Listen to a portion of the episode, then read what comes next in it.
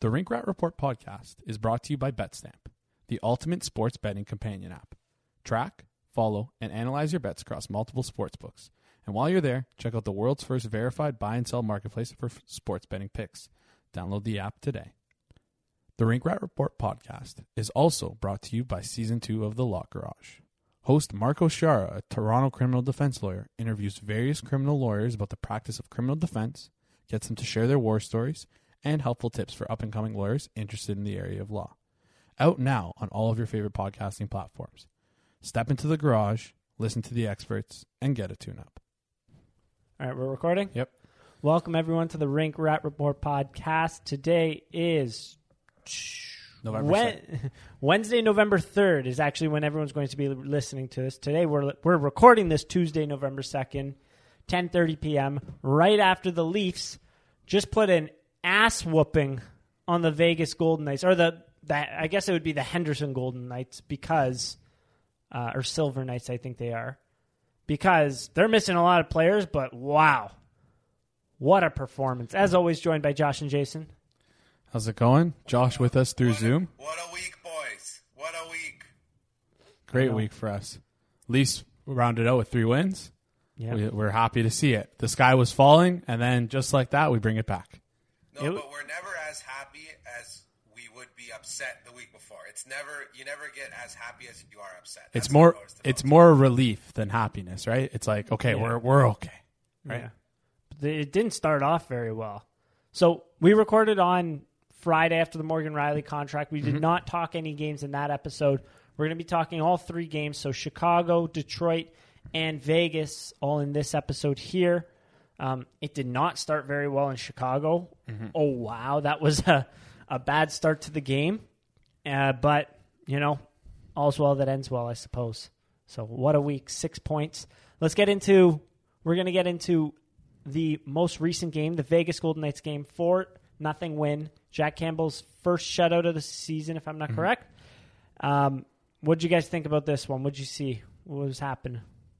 This was uh, this was utter dominance from the start. Honestly, uh, right from the first shift, really good energy, and Nylander gets a break and almost really he almost scored on the first shift. And honestly, that set the tone for pretty much the rest of the game. That first period against Vegas was probably one of the more dominant Leaf periods I can remember in a long time. I saw Dom tweet the expected goals were like 1.5 to 0.002 for Vegas. Like Vegas essentially had absolutely nothing in the first period, and the Leafs, you know, they just kept putting the pressure on. One thing that Mitch Marner said in the first intermission, which I totally agreed with, is the Leafs forecheck tonight was the best forechecking game of the season, easily thus far. And I find that pretty impressive because they're playing the best decor they've played so far. I mean, sure, Vegas had a ton of injuries up front, a ton. They had a, a, almost two lines worth of guys injured. It was a lot. But Shea Theodore's still there. Alex Pietrangelo still there. Alec Martinez is still there. And the Leafs put a beating on these guys from the start. That was one thing I noticed. I don't know about you, Joe. They caused a ton of turnovers for Vegas in Vegas's defensive zone. Oh yeah, a lot. William Nylander was big on that.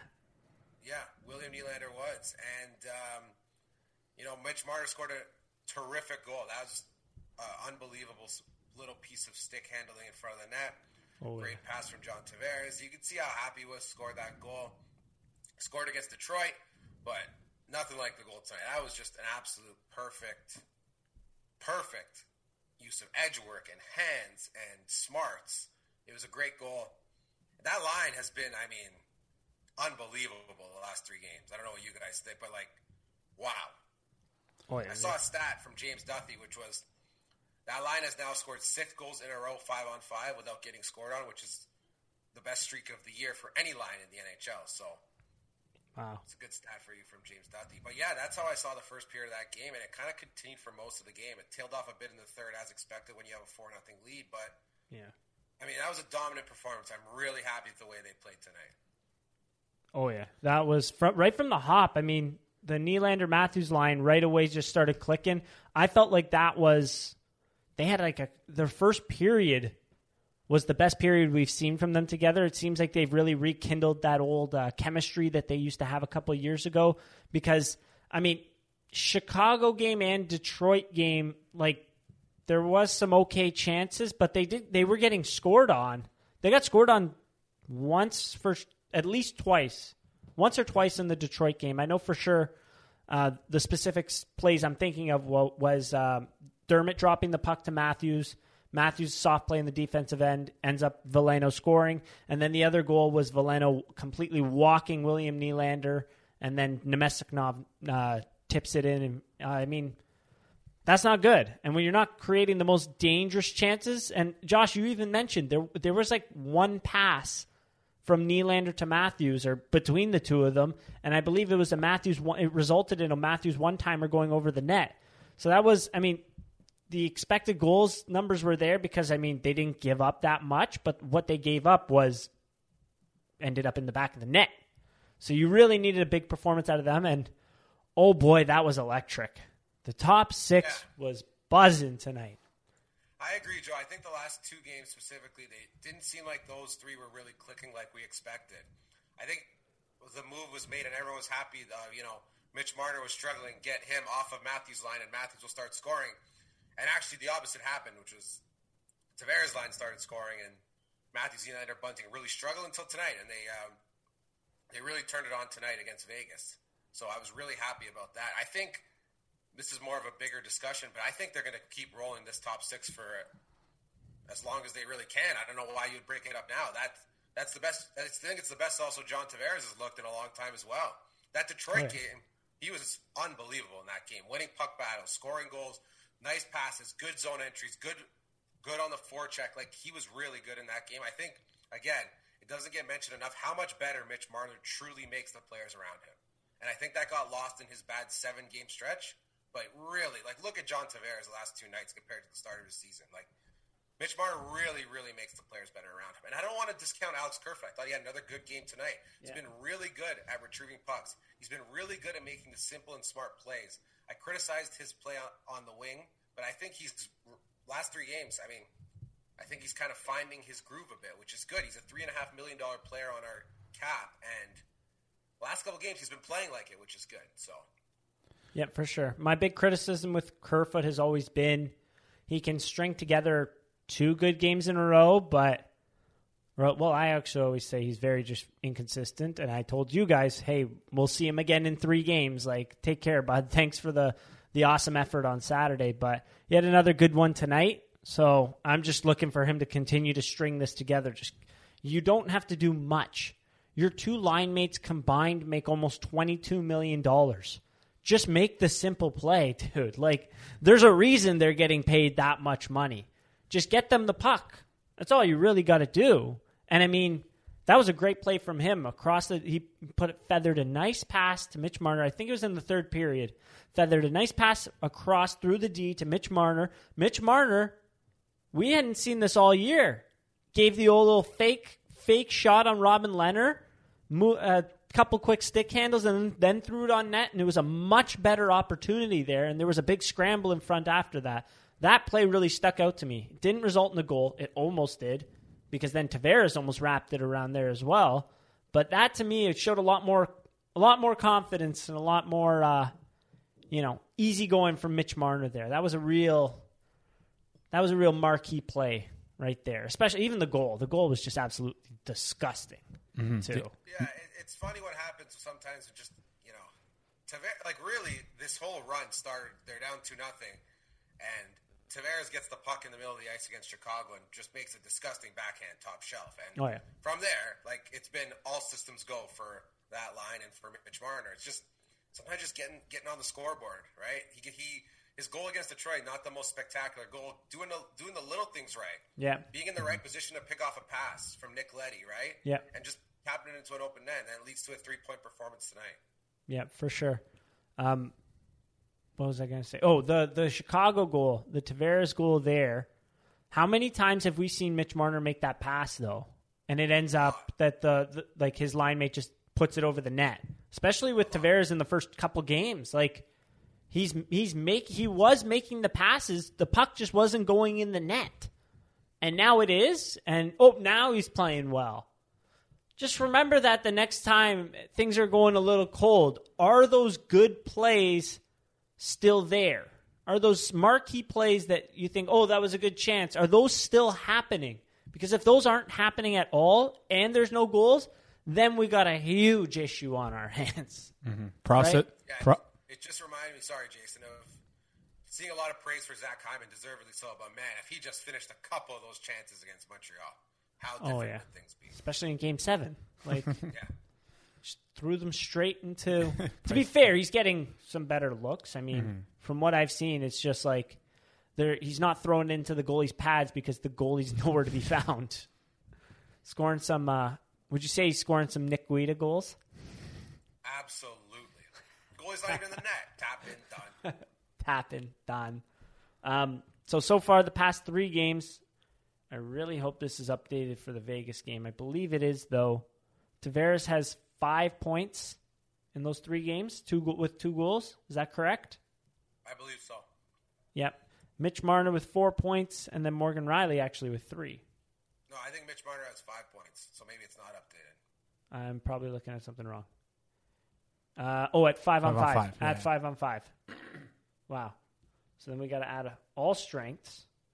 So I was looking at it incorrectly. Five. Wow. Five on five. That's even better. We also got a power play goal tonight. That felt good. That felt Still really not good. Oh, yeah. absolutely loving the power play, to be honest. I just, No. I don't know. It's good that they scored, though. Hopefully that will get more chances coming. consecutive power play goals, consecutive games with power play goals. I mean, Great. we haven't seen that in a little while. Um, and also, this was the first power play goal since the first game of the year where Jason Spezza did not have a primary point on it.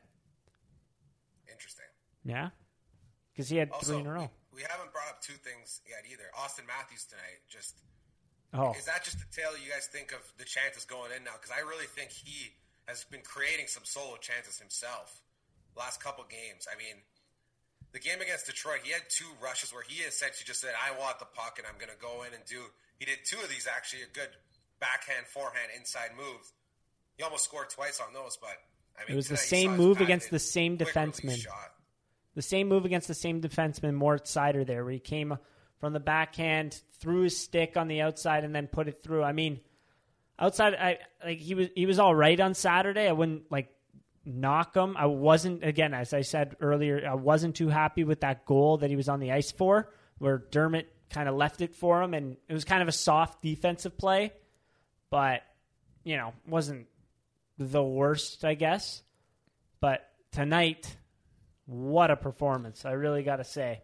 Um, I hope this is loud enough. Give me one sec. think I got my swagger back. That's what it feels like. That's what it feels like from our top six after that after good, tonight's yeah. game. Yeah. It was, re- and then Jack Campbell too. I mean, Yeah, we do. Get, I mean, tested too much, but yeah, steady.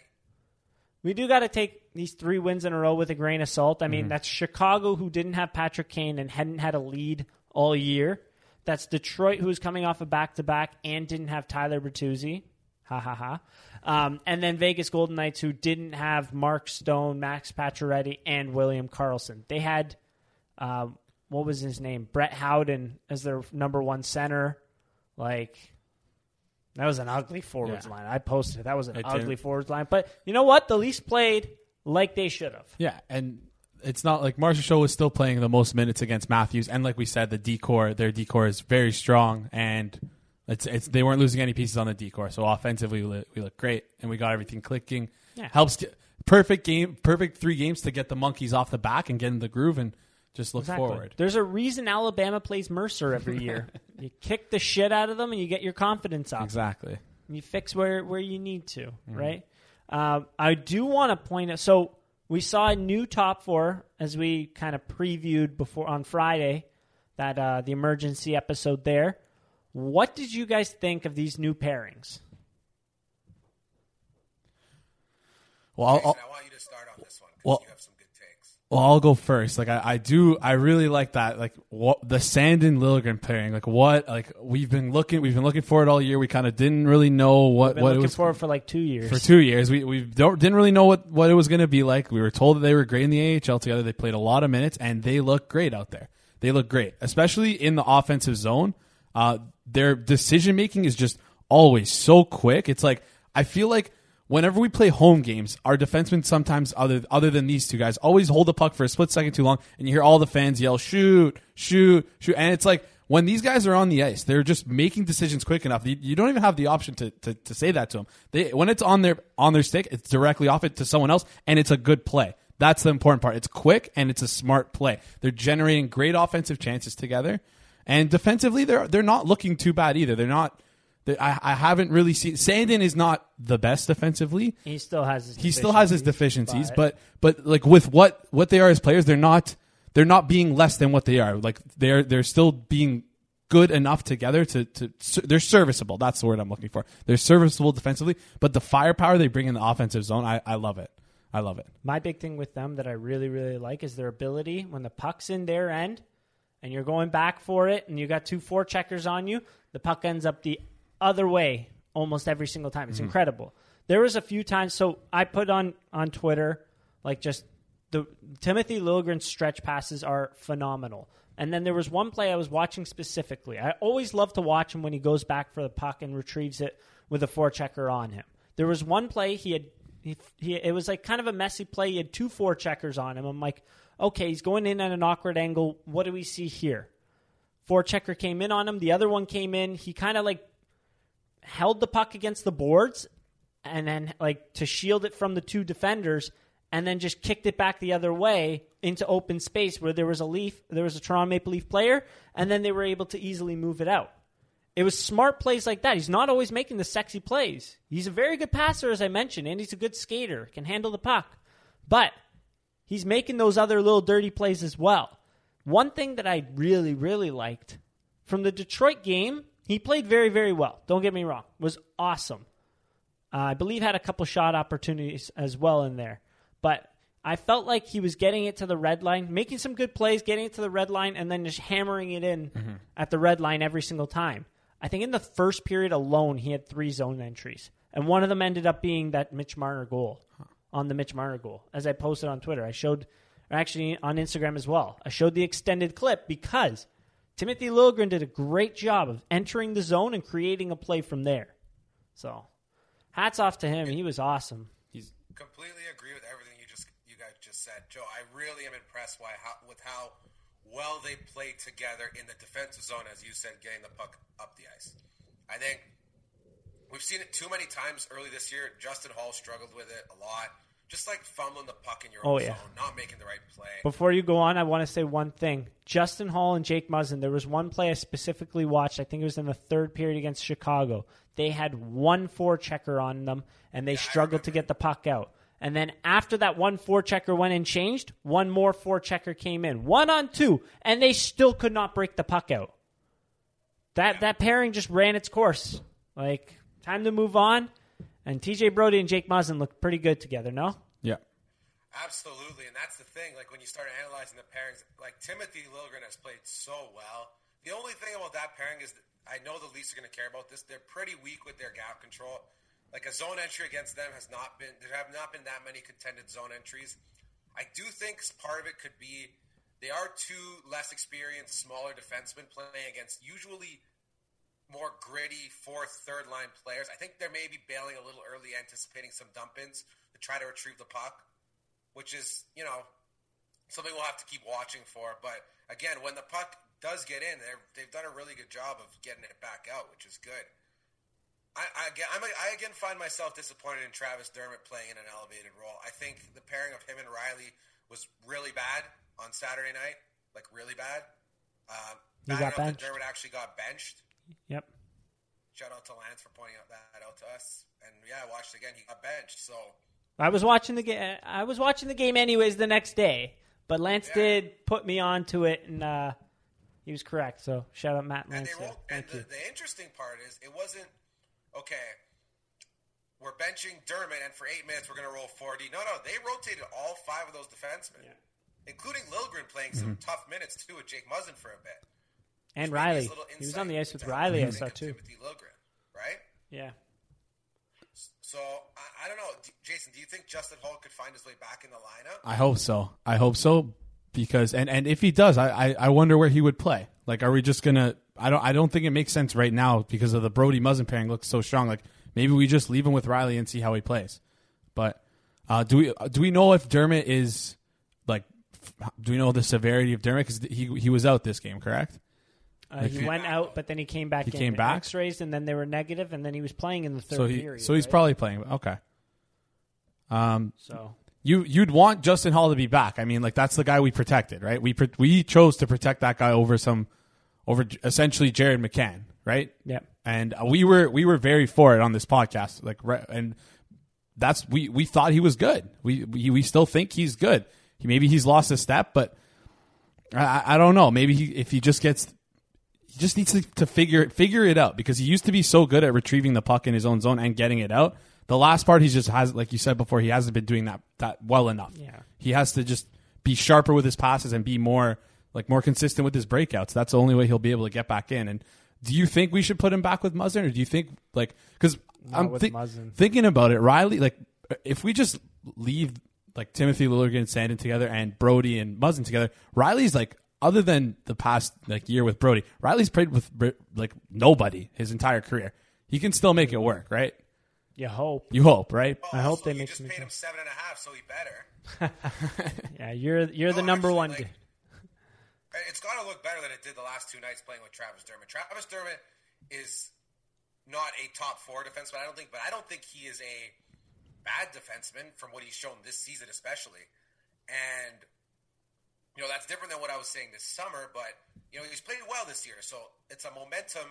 You know, bringing him up in the lineup, and again, they're not playing the toughest minutes against the toughest players in the last two games, and that like I love Joe Veleno. I think he's still has a chance to be a good NHL player a couple years after his draft year, but like Joe Veleno has made them look stupid. Honestly, a guy who's been in the AHL made that that pairing look stupid. Joe So, Veleno had a four-hour car ride the day of the game yes, and made them look stupid.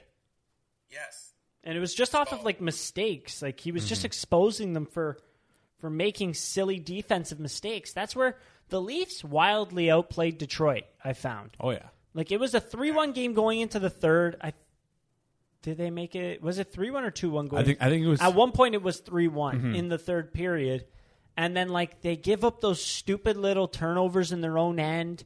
They gave up a very good shot opportunity on the last goal there, the fourth goal, I believe it was. And it was mm-hmm. just like, it didn't feel proper. It was like, okay, like, this is supposed to be a winning team. Like, what are we giving up all these chances for? Like, I could understand if you're up 5 1 and, like, you get a little too lax and you give up a couple here and there. But, like, it was a two goal game and it was like a drop pass that the center doesn't really pick up a, a play where the winger doesn't pick like the winger makes a mistake and then the the D don't read it properly and then it ends up in the back of the net. I felt like yeah, you can fault a hundred like you can mainly fault the forwards on a couple of the goals, but I felt like the D didn't react properly and at both times that I'm th- the goals I'm thinking of it was Travis Dermott and Morgan Rielly on the ice.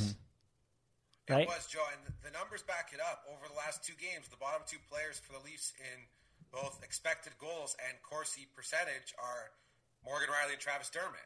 So oh, they have not played well. Like it's been No. disappointing, honestly.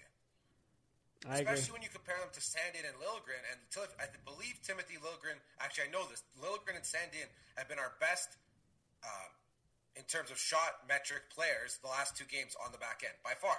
Again, not the toughest minutes, maybe not as many minutes, but against Detroit, Timothy Liljegren led the team in uh, Corsi, like 23 shot attempts for and five against with Timothy Liljegren on the ice against Detroit. That is remarkable. Like that is, those are great numbers. So Yep.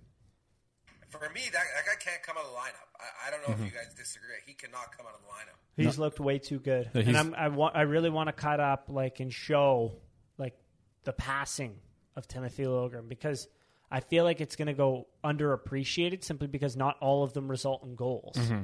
But like he moves the puck, and he's been doing it since the preseason extremely well. The word that comes to mind when I watch him is poise. It reminds yeah. me of a, a quarterback who has that comfort in the pocket, where no matter what's going on around them, the forechecker, you know what his wingers doing on the boards, he's calm. No panic moves. That's the problem. We've seen a lot of zone exits by the Leafs without possession. Too many flip outs. Too many burnt passes when Justin Holl was in the lineup. I'm sorry to Justin Holl. As Jason said, we, we wanted to protect him, but look at the difference between sloppy exits and entries and controlled ex- exits and entries. Like, it makes a big difference. Oh, yeah, it really helps the forwards there. They're not uh, looking to strip the other team's defense from the puck as opposed to getting it on their stick. And I mean, when you have elite offensive players like the Leafs do that can carry the neutral zone with speed, I mean, you really want them getting those uh, those breakout passes like that. Um, I wanted to transition a little bit. The coaching strategy. We criticized it heavily last episode. Did you see a difference this week? Specifically in the Detroit game, from the games we've tracked, they the forwards carried the puck in much more in that game, which was really good. Oh yeah. So that, that's the first thing we complained about. Chicago game was, I still thought that was a bit of a sloppy game for the Leafs. Like It was. it Even was when good that they won that game. yeah, even when they tied it, they gave up. Mackenzie Entwistle put it through uh, Jack uh, Jack Campbell, and it hit like part of his leg and went through him, but missed the net. Like they gave up some good chances when they were tied. Like you made the comeback effort, and then they gave up all those chances. I was like, "What the hell are you doing here?" Like, thank And God that they won though. In my opinion, that that game was Muzzin and Holl's like that. That might have been it for them. Like that was Mm-hmm. the game. They Yeah. played poor before that, Yeah. but my God, Justin Holl in that game was terrible. Which goal was it where I think it was the DeBrincat goal where he gave it away at the in the neutral zone. He thought he had support and he, he like it looked like he took like a victory lap Yeah. around Yeah, to get the back to You're- coverage. That's the exact play, Joe. Yeah. Right. And then Jake Muzzin got walked by uh was it number eight? Um the thirty goal scorer from two years ago. Why yeah. Kubalik. Was the I thought he got walked by DeBrin. Oh no, it was Kubalik, and he got a, and he scored that goal. Exactly. Like a twofer in one night. like can't have that. That's where it was like, okay, like let's time to move on from this pairing kind of thing. But And funny enough, the next I thought Jake Muzzin's played really well the last two games. Mm-hmm. I thought he's been mo- Yeah. more active, breaking up plays, coming into his zone. Really good leaving the zone. You know, he's, he scored a goal. that helps. Oh, yeah. scored a goal against Detroit. So again, sometimes a change of scenery is good. I want to touch on one thing you said though, Jason, which is that because we protected him, you know, we want to see Holl back in the lineup. At this point, no.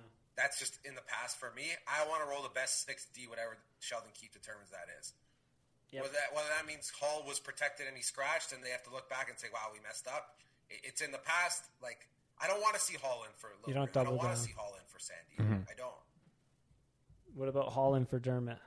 I think that's possible. I think Dermott's struggled the last two games, but I think his play in the first seven games or eight games would warrant him not being removed from the lineup. He was really Exactly. good in those more sheltered minutes, but that just seems to be the story of Travis Dermott's career. So I don't know. It's good to have that depth always, right? Now it seems like we got seven guys we can trust, but the other thing to consider is when Ilya Mikheyev comes back, the cap casualty may have to be Timothy Liljegren because he's eligible to go down to the Marlies. Ah, so shit. whether we like it or not, we may just see less Tim- Timothy Liljegren, which is something to think about. That absolutely sucks. I really don't want to see it. I got scared when um, they made that paper transaction on Monday. With Joey Anderson and Yeah, people were. I don't understand why people don't like those moves. Like, if you don't like, th- like, shut up. What's happening here? It's like, oh, this poor kid, he's getting yo-yoed. He's he doesn't have to get on a flight and go to Syracuse. He, literally just shows up at Leaf practice. he was yeah he was at practice earlier that morning. It's- Anderson and it's- yeah. Semyonov were at Marlies practice that morning. Yeah. Like anyone complaining about that, you're looking for things to complain. Like go outside. But yeah, Travis Dermott. I'm trying to find the expected goals. I don't know why I cannot. But the last two games, here we are. 34% tonight. It says 63.68 against Detroit. That does not seem right. No, that may be right because the rest of the team was at like 70. Oh. So maybe his relative was I don't know. Anyways, yeah, thirty four point three four tonight. Against Chicago, he was at twenty five point seven two, but I don't think the team overall was very No, that good. was a rougher game. Yeah, because Marner's line was also at like twenty something percent. They gave up some chances. Jack Campbell, what a week for him. I mean, Yeah.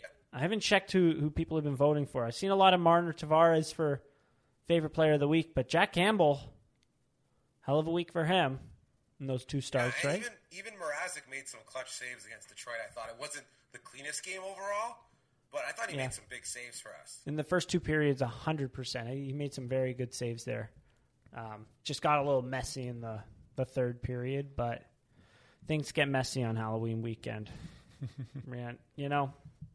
But I have a stat. Can I can I bring up a stat? go. So I've been looking the last two games. Like this is gonna sound like a fake stat, but this is actually how good that Mitch Marner line has been playing. So with Mitch Marner on the ice, so I'm just gonna use him as the measuring stick because he's on that line. The Leafs against Detroit had what percent of the expected goals do you think? Uh, with him on the ice, Yes. I don't know, fifty. Uh, they had 90% of the expected goals with the Marner line on the ice. The Leafs did. Not bad. That's good. Yeah. Tonight, the Leafs had 93% of the expected goals with the Marner line on the ice. Oh my god! In wow. those two games, they've scored six goals at five on five, and they've let up zero goals at five on five. Pretty good, right? Pretty good. Not bad. In terms of high danger chances for that line, it's 10 to 0 over the last two games. And scoring chances for, it's 23 to 1 the last two games. If you want to know how good that line has been playing, they've essentially been lights out for two games. Yep. Pretty impressive, no? Oh yeah, It's good to see. hundred percent. That mean, like they're clicking very very well. Um, and I do agree. I mean, if you guys, eh, we'll we'll save it for for a second. There was there anything else in the the past three games that you guys wanted to point out there? Uh, I, it's hard not to like Jason Spezza's game almost Yeah. every single night. I think he's he's just like perfect. He really is in his spot, in his role, in his you know how much he's paid. It's it's perfect. So I, I want, always want to shout him out. I also have liked Wayne Simmonds' game. He, he took a 50-50 penalty tonight, which you don't like to see, but I think those guys are playing well. I think they need to maybe find a better third wheel for that line because man, Yeah. Nick Ritchie is just doing nothing on the ice. Yeah. unfortunately. You made you made a good point to me when we were t- watching the Detroit game. Just Nick Ritchie just needs to watch Wayne Simmonds and play like him. He has the physical ability to do everything better than Wayne Simmonds. He just doesn't do it. He's faster than Wayne Simmonds. He's probably stronger than Wayne Simmonds because he's a lot bigger. He's like he'll he, he should be able to do those things better than Simmonds, but he just doesn't. He just I don't know if it's effort. I, I don't know what it is. But he looks off as yeah, well. that's It's it's tough for him. And I was I I was just looking at our lineup if like what what's going to happen with like with Mikheyev coming back. I wonder if they just send down a forward. I wonder if they just send down one of Engvall and or like why would you send down Engvall though? well because it the alternative is sending down Liljegren. Engvall's been solid though. I, I it's Engvall or if they send if they send uh, one of Engvall or Ritchie down, they're still Like the third line hasn't put up the greatest numbers in the hmm. past couple of games. However, they they they always get the defensive assignment. They always get the defensive draw, and a lot of the times it's either Kase or Engvall that's then carrying the puck up the ice into hmm. the offensive zone. And I mean, we've seen Kase get a couple very good looks as well. Like I'm, I'm really starting to like the chemistry between himself and Engvall. I'm not saying like Engvall even that penalty draw in Chicago there took that offsetting penalty, which was nice, and then like the next shift he drew one as well. It was like a wildly unnecessary penalty, I think from uh, was it Dahan or Connor Murphy or something like that. But I mean, that was a hell of a play there, and I, I've really really liked how they they move the puck up the ice together because they're good skaters and they're not just dumping the puck in anymore, right? I, I think Engvall should dump the puck in more. Actually, I think in terms of how he's so Yeah. poor at getting He- from the red line across the blue line, he's good up to that point, but Yeah. he just lacks a ton of offensive skill. I really think Ilya Mikheyev coming back will, could do a lot better than he's doing right now. the only thing with Pierre Engvall is when he has the space and he takes it, he's good. But if the space isn't there and there's a defender in front of him, like kind of blocking the way, he he makes mistakes. He make, makes uh, Yeah. a few mistakes in that situation. but anyways, I was just yeah, I was just messing around. Also, Jason, I think Joey's underrating David Kampf's role. On I was I was gonna say you you brought Oh, up no, Andre yeah. Kase and David Kampf, like Andre Kase and Pierre Engvall, but what about David Kampf? Both before the uh, Vegas Well, game. Well, in terms of carrying the puck, David Kampf doesn't carry the puck much. He does everything else to support them. Yeah, yeah, that's fair. But I, I, I was just gonna pull up a stat that, that I saw on Twitter before the Vegas game. It's that Andre Kase and David Kampf are the number one and number two players in the NHL in defensive zone starts. They're mean, it berries, and they're sense. they're doing great. They're doing a great job Doing a at, at very just good job. getting it out, Exactly. getting it out, and putting pressure. That's that's he's David Kampf has looked good. I'm not going to say the We word put good. some very good resources like. Mm-hmm. around him to help him succeed. You have to caveat Of that. course, But yes, he does support them extremely well. And as I mentioned, everything that doesn't involve the puck on your on his stick, he does it very very well. And as a result, his line mates are really benefiting from it. And that line is doing what it's supposed to. Right? But now these these next two games are huge tests oh yeah, two strong teams, for those line for those lines. Tampa So, and Boston. Big big test. Tampa, Boston, even uh, even LA. the Kings. There no there's no you get last shift against LA. Mm-hmm. I wonder how that one's going to work out. and the return of Phillip Danault. See how we play against him. That's a good one. Also, David Kampf scored the biggest goal of the season so far. That's another thing we need to point out. Oh yeah. Oh yeah, Oh, the yeah. Chicago goal. The Chicago backhand. Oh yeah, He's already tied his goal total from last year. Let's clap it up. Let's go. David Kampf. Yeah. Um, what was our over under for his goals this year? Five. Five. four and a half. You right? think he gets it? Hey, you know what? He's on pace to, to smoke. it. He's on. Hey, Don't. Is he on pace to smoke it? well, it's, well, it's only been ten games and he has two goals, right? He's one. He's one goal. Dude, I thought he got an empty. net. No, he scored a bunch of goals in the preseason. That's why he has one goal. Ah, he's still on pace for eight. eight. Eight. So well on his way. Tie his career high. Let's go, Camp Daddy. Um, was there anything else? That's a big um, but anything else you guys wanted to touch on? Would you okay? Just quickly, would you rather uh, send down Timothy Liljegren, Pierre Engvall, or Nick Ritchie? They, uh, Ni- Timothy Liljegren wouldn't be on waivers. The other two would be on waivers. I mean, we just signed Nick Ritchie, so that's where Oh, it's like, Engvall. will they? Interesting. I mean, Nick Ritchie's been the worst out of the three by a mile, Mm-hmm. right? Yeah. But it would be Pierre Engvall out of them, unfortunately. Kind of, I've liked the way he's played, but damn, Mm-hmm. Even more unfortunately for us, it's going to be Timothy Liljegren. So Yeah. That's so frustrating. Like he's looked so good and he helps the team so much. Like to yeah, take Joe, him I out. would honestly love. one- one thing I wanted to mention, I'd love to see him get a look with Morgan Rielly. Actually, I think they do a really good job moving the puck out. I think you can go Sandin and Holl, and Holl can maybe help Sandin in terms of stopping some of those easy zone entries for in whatever way possible.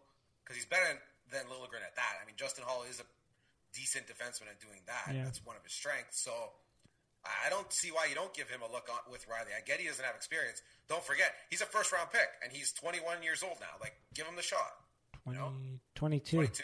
22. 22. Yep. Even better. So, All the people in the comments call him 29, but they're stupid. So who cares what they think? But yeah, that'd be unfortunate if he's sent down in any way, shape, or form. Like I don't care about cap casualties, whatever. Like he's he's playing very well. Play the hot hand. Damn it! I think we're still a few weeks away from Ilya Mikheyev, though. Yeah. So we Yeah, we're gonna get a couple. We're gonna get more than a few looks of Timothy Liljegren and some good competition coming up too. yeah. All right. Do you guys want to go? Uh, uh, let's go uh, week ahead. Sure. Upcoming games? Yeah. Any thoughts on? Uh, so it's Tampa and then Boston. Is that correct? Yeah. Tampa on the f- Thursday, Yep. Boston on the Saturday, and then we play LA LA on the on Monday. All at home. Three game homestand, which should should feel nice for us. Wow. How many games in a row is that at home? That'd be five. Five, yeah. Wow. Not bad. Have you guys gotten a, a chance to watch? Um, what's ha- it called at all? I haven't seen Boston at all this year, but I've seen Tampa. Yeah. They look they look they still look good, but they're they're just lot like that they're they're their bottom six again is their their weakness. That's their biggest weakness. Is they lost they lost the entire line. Obviously, that's going to be their weakness, and the guys they brought in don't look that good. Like they're not really that noticeable. But I'm also when I'm watching Tampa Bay, I'm not really watching it for Corey Perry and Yeah. Pierre. No Kucherov. but no Kucherov as well. Act, I, I, yeah. Um, but yeah, no, they, their their top six looks strong, and their defense looks great. Vasilevskiy looks great. They look like the top the top six looks like the same old Tampa Bay basically, and the goalies Yeah. the goalie's the goalie first. So it'll be fun to watch that game. That'll be a fun one for sure. I got a chance to watch. Uh, it was Philadelphia versus Boston when Philadelphia beat them. The way that Philly Philly was able to beat them was like kind of clogging up the neutral zone, getting those opportunities off of odd man rushes, and they have some good players that do that. And I think Philly's done has done that pretty well the few times that I've watched them this year. But Boston's big thing, man, Charlie Coyle is at second line center. He is not a second line center. He's a good third line center, but when you have to move your good third line center up to second line center, it's like yikes. So I really hope the Leafs can take advantage of that. Uh, what was my, my other thing was Jeremy Swayman. The game I watched wasn't very good. I don't know how like they paid um, Ullmark a bunch of money as well. I'm not sure how well their goaltending is like has been this year. I haven't look, really looked into the numbers much, but I don't know. That maybe that's something to watch out for. But it's still the same old Boston. They still have Bergeron, Marchand, and Pastrnak. Um, their D are D. I mean, Charlie Coyle's a beast. I mean, not Char- Charlie McAvoy. Charlie McAvoy. Wrong. Yeah. Wrong Wrong Charlie. mass. Too many Charlies. Exactly. um, he's a beast. That's a guy that can generate some good five on five offense. I really like how he selectively jumps up into the play, and he's a good skater and can move the puck as well. So I really think that second line there overmatching them, especially we're at home, right? Yes, yeah. The Leafs yeah. are at home on Thursday, so it's going to be. Hopefully, they can take advantage of that. Um, and really, I don't think Josh. What what are your thoughts on the Bruins D? It's not that deep, right? No, but I really like how Matt Grzelcyk's played this year. That's one thing I've noticed. Yeah. I think he's really stepped into that Torrey Krug role. I think he's actually so far this year been better at even strength than I think Torrey Krug was for Boston for most of the time. There, I've seen a lot of people on Twitter really complimenting his game, and when I've watched them, he's looked really good. Brandon Carlo's a guy who eats a lot of minutes. Again, he's one of those guys that's on the ice.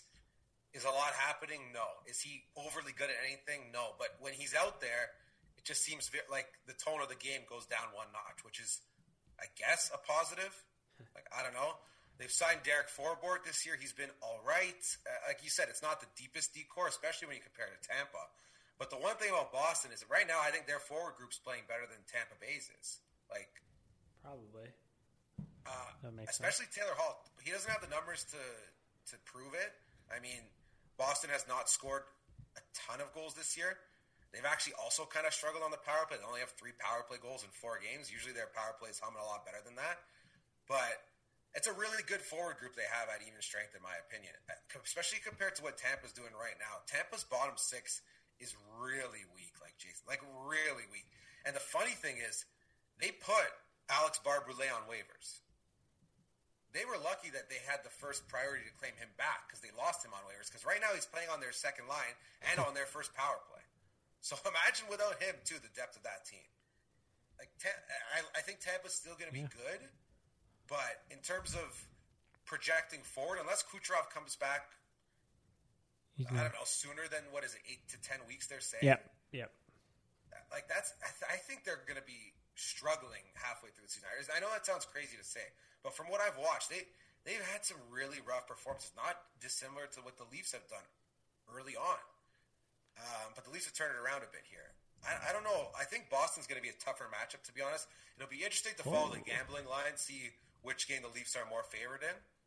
Yeah. I think a big difference will be which goalie plays for Boston. As you said, I, I think Ullmark has played a lot better than Swayman this He year. I has. I'm looking at the numbers now. as well overall. Yep. So we'll see who they go with there. Um, but yeah, it's going to be two great games, honestly. Like even that being said, obviously I'm not trying to underrate Tampa Bay. They're they're still a top ten, easily maybe top five team in the league, but Yeah. it's not the same team as last year. People forget that they lost an entire line of players plus Kucherov from the playoffs last year, And even in the regular season without Kucherov last year, they weren't blowing teams out. Like No. they weren't. They weren't even a top seed, right? So just something to keep in mind. Yeah. The goals haven't really been there for Boston, but I mentioned Charlie Coyle's not the greatest second line center. He's second in points on the team, so I'm Yeah, a they mush. just haven't scored on the power play. Yeah. That's been the issue so far. Patrice Bergeron has three assists in seven games too. Wow. Yeah, but you know what? I don't think Talk those guys surprise. get the heat because they like. I don't. You think anyone in Boston's like, ah, it's trade Bergeron? I doubt it. I don't know. I mean, I hope that I hope they're saying that. Screw them. But that, that's an interesting storyline to follow, though, Joe. Like you know, David Krejci was such an important player for the Bruins. Oh Oh, yeah. Oh yeah. Again, Charlie Coyle's a good player. I like the player. I mm-hmm. think he. I agree. I think he's a third line Solid center. third line center. But their their center depth is looking like organizationally is looking very very weak. I don't know if they have any like strong prospects, but Studnicka. the, but like right now they're rolling I, with I like Studnicka. Mm-hmm. He's still kind of young. Is he a I think center? He's a, he's a 99 Oh, born. okay. Yeah. Um, so still on the youngish mm-hmm. kind of end. Still working his way up, but I think Jack Studnicka is one guy that they're really banking on uh, to be good. Well, they, they- have Nick Foligno. I think he's injured though. ah okay. Yeah, he is. But Like, Wow. but just even comparing their bottom six, like Boston has Jake DeBrusk, Erik Haula, Tomas Nosek, like Karson Kuhlman's played good hockey. Like compared to what Tampa's doing right now, like Tampa's bottom six is a lot of unproven guys and like kind of washed up veterans. Like mm-hmm. I, I know Ross Colton played well in the playoffs; he still has lots to prove. Perry and Maroon, I think those guys are probably net negatives in the regular season. Maybe they bring something in the playoffs, but what I've seen so far, those guys look really, really slow. Combined Really zero points. And then I, I mean I like Pierre Edward Bellemare as a fourth line center. He's playing with Matthew Joseph and Taylor Raddysh. Again, those are two guys, young guys that have a lot to prove and haven't really proven anything. So we'll Yeah. see. That's true. That's an interesting point there. Um, if you got into And try, on Yeah. is it Monday that they play LA? that's what I was about to go get into. Yeah. I mean Kopitar has had an insane start to the season. I don't know if you guys have seen that. He's It- got like I don't know how many points. I think it's 13 points. Yes, he's lighting it up. Um, the one chance that I got to watch LA, uh, unfortunately, I watched when they had Drew Doughty. I don't think he's playing this game. They've won He two was in a row. really well. Interesting. It's a shame. Um, but also, it was uh, Dustin Brown. When he scored that goal, he's got some nasty hands in front. From the game that I watched, I don't know if this has been replicable across all of the games, but like it was a lot of like messy kind of goals where it was fast finishes by their forwards. But I, I, I again, I haven't watched a ton of them. I only got to the one chance to watch them, and unfortunately, Drew Doughty's out now too. But Yeah, he's out long term, I. It's- Yeah. Yeah, they're- but it's funny you mentioned Dustin Brown. He's kind of had an interesting career renaissance. No, like in in the early 2010s, he was 29 points, 27 points, 27 points, 28 Yeah. points, 36 points, and recently he's been closer to like a 50, 60 point player. It's interesting. Hmm. yeah, that's been completely wild. Like for the like a couple of years in a row now, he's been really good. Like Yeah. no idea what happened there. But Viktor Arvidsson's been solid. One guy that I really liked, I watched a, a ton of him in junior, was uh, Arthur Kaliyev. He's been in the roster every game.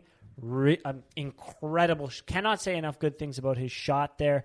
Pretty good hands as well for a big guy like that. Or six two, but it looks like he's wearing football pads out there. So that'll be interesting. It'll also be interesting to see who they start. I'm not really a big fan of Jonathan Quick at all.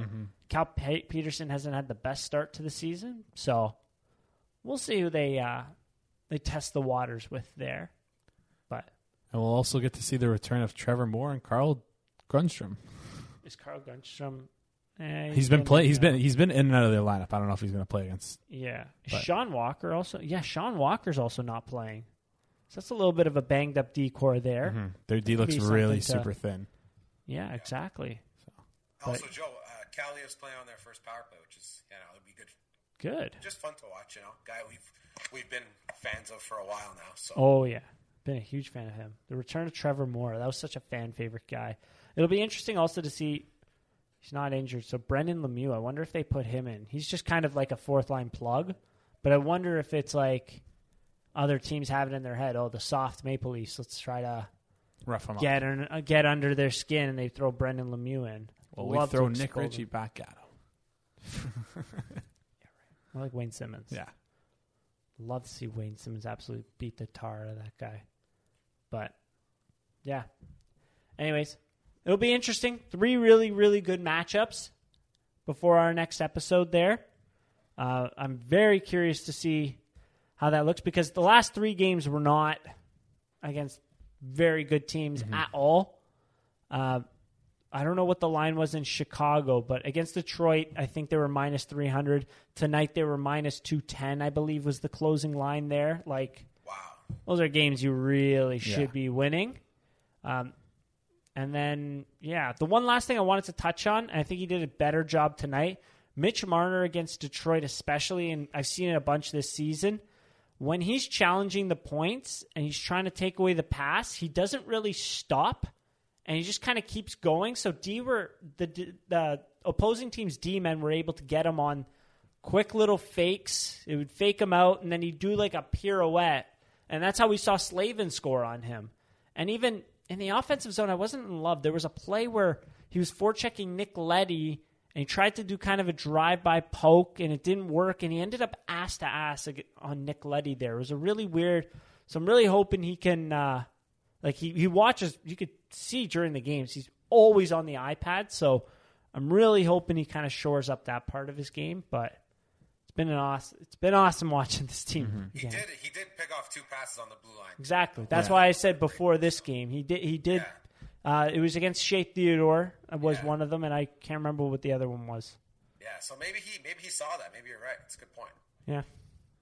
Made the adjustment. How, how many points do we take off these next three? How many points are you going to get these next three games? I want to hear some predictions. Two. So so four or six. Four out of six total points. Yes. Yeah. Four out of six? same. Four out of six. That Let's should do be it. the aim for every three game stretch. Yep. Ideally, of course. Ideally. Uh, Four, six, let's close lock off it in. Vanilla Player of the Week.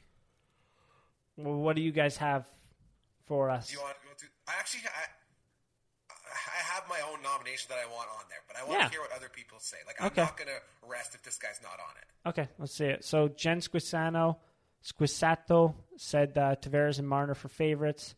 Andrew Mills, happy birthday to you. Said Vanilla Ritchie player Marner.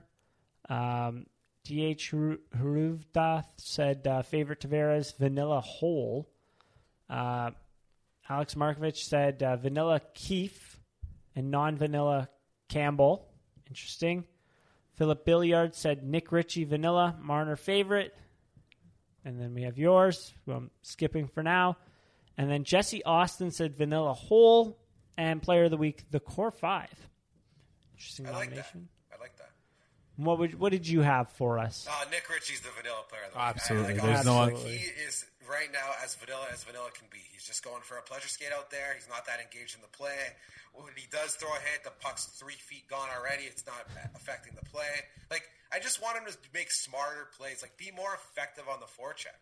Like it, the hit doesn't have to be when the puck's gone. Like separate man from puck. Simple hockey, and it just it really has not worked out so far that contract. So that's the guy I think has to be a nominee for vanilla player of the week. Mostly Leafies has changed their name to uh, No Nick Ritchie November. so, uh, I thought that was a pretty good one. But That's good. what did you guys have So for? do you think?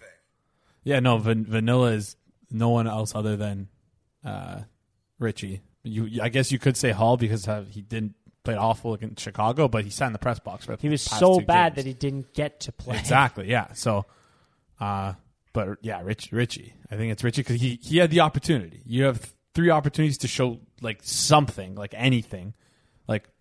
It's it's like that meme, like poke poking the poking the like. Are, are you alive? Like, are you there? something. Do something. Do something. Like, like come on, do something. It's dude. true. Like, I haven't like like just the most minor plays. I'm like, oh, there it is. He's going to turn around there, and then you don't get anything out of him. I mean, mm-hmm. just it, it, what I don't like is like the lack of engagement, the lack of positioning. His positioning is awful. His positioning has really been awful, and I haven't really seen many good goal scorer looks from him. And every time he gets the puck on his stick, it seems like he whiffs on it. Like I don't know, like there seems like there's something off there. I don't know what the heck is going on there. It's been really weird, but I think we can uh do we even put it to a vote, Ritchie versus Holl? Yeah, I Might as well. Do a vote. Get the Yeah. engagement going. Get the Let's fans do it. what they want. You know. All right. Uh, player of the week. All right. Player of the week. I think we're between Tavares and Marner. Yep. I yeah. I I think I think I, I give it to Marner. He just looks so good. Yeah. Like Tavares is finishing, which is good, and he looked like he looked a lot better in the Detroit game from what I remember than he did in the, the Chicago game for sure. Yeah. But I- I, I think Marner is just the, the last two games in in all seems like the best player on the ice for me. He's just it seems like he's doing it all. Like before, it seemed Yeah. like he was trying to do too much. Now he just he, he's He's in his he's own head. yeah, and now he just feels like not that he's not. I don't know what he's he- the mental blocks he came over, but he's just still he's able He's to do it changed all. up the fan base. They're Yeah. no longer complaining about his current play. They're complaining about future play in the playoffs. so pretty incredible. But I think you both have Marner. I think I was going to Tavares, so we'll put it to a vote. Tavares Mm-hmm. Yeah. versus Marner, favorite player of the week. Um, we'll see No, what I people think say. I, I think Tavares is, is a 50-50 with Mitch Martin. So I think you got to give him credit. I think as you like Joe, I, I like he's he's doing what we paid him to do: score goals, Yeah. be strong on the forecheck. I really think Oh, they yeah. rekindled some magic. No, Shielding Yeah. the puck and then dishing it. Like he, he he looks like such a pain in the ass to play against John Tavares. Like in the when when, when he's on the puck in the is so offensive big. zone, it's it's insane how physical and strong he is. Like yeah, it's wild. It's crazy how like he's a, such a smart player. We've Mm-hmm. changed the narrative. He's changed the narrative already that it's no longer oh it looks like he's skating in mud. It's like all right that might still be true, but he's not making plays off the rush really. Well, he did one, but Mm-hmm. Yeah, he scored a a lot of them are coming like quick plays off of smart positioning and smart passes, right? Yeah, know, like I compare it to honestly Getzlaf in Anaheim. I've watched Yeah. a lot of him play. His his legs kind of went at thirty. They really did, and he's really slowed down now. But he's thirty six. From like the ages of like thirty to 33, 34, he was still a really good player because of his mind and how he thought the game. And I feel like John Tavares is the same way.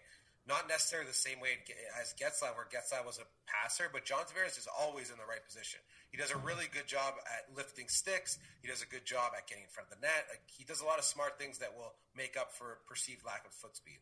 Exactly, exactly. And he's got And then one other thing I wanted to say is Jason said I don't know what Mitch Marner did. He did say that he tried to just focus on himself and not any of the outside noise, which I think is a solid idea for anybody that plays for the Toronto Maple Leafs.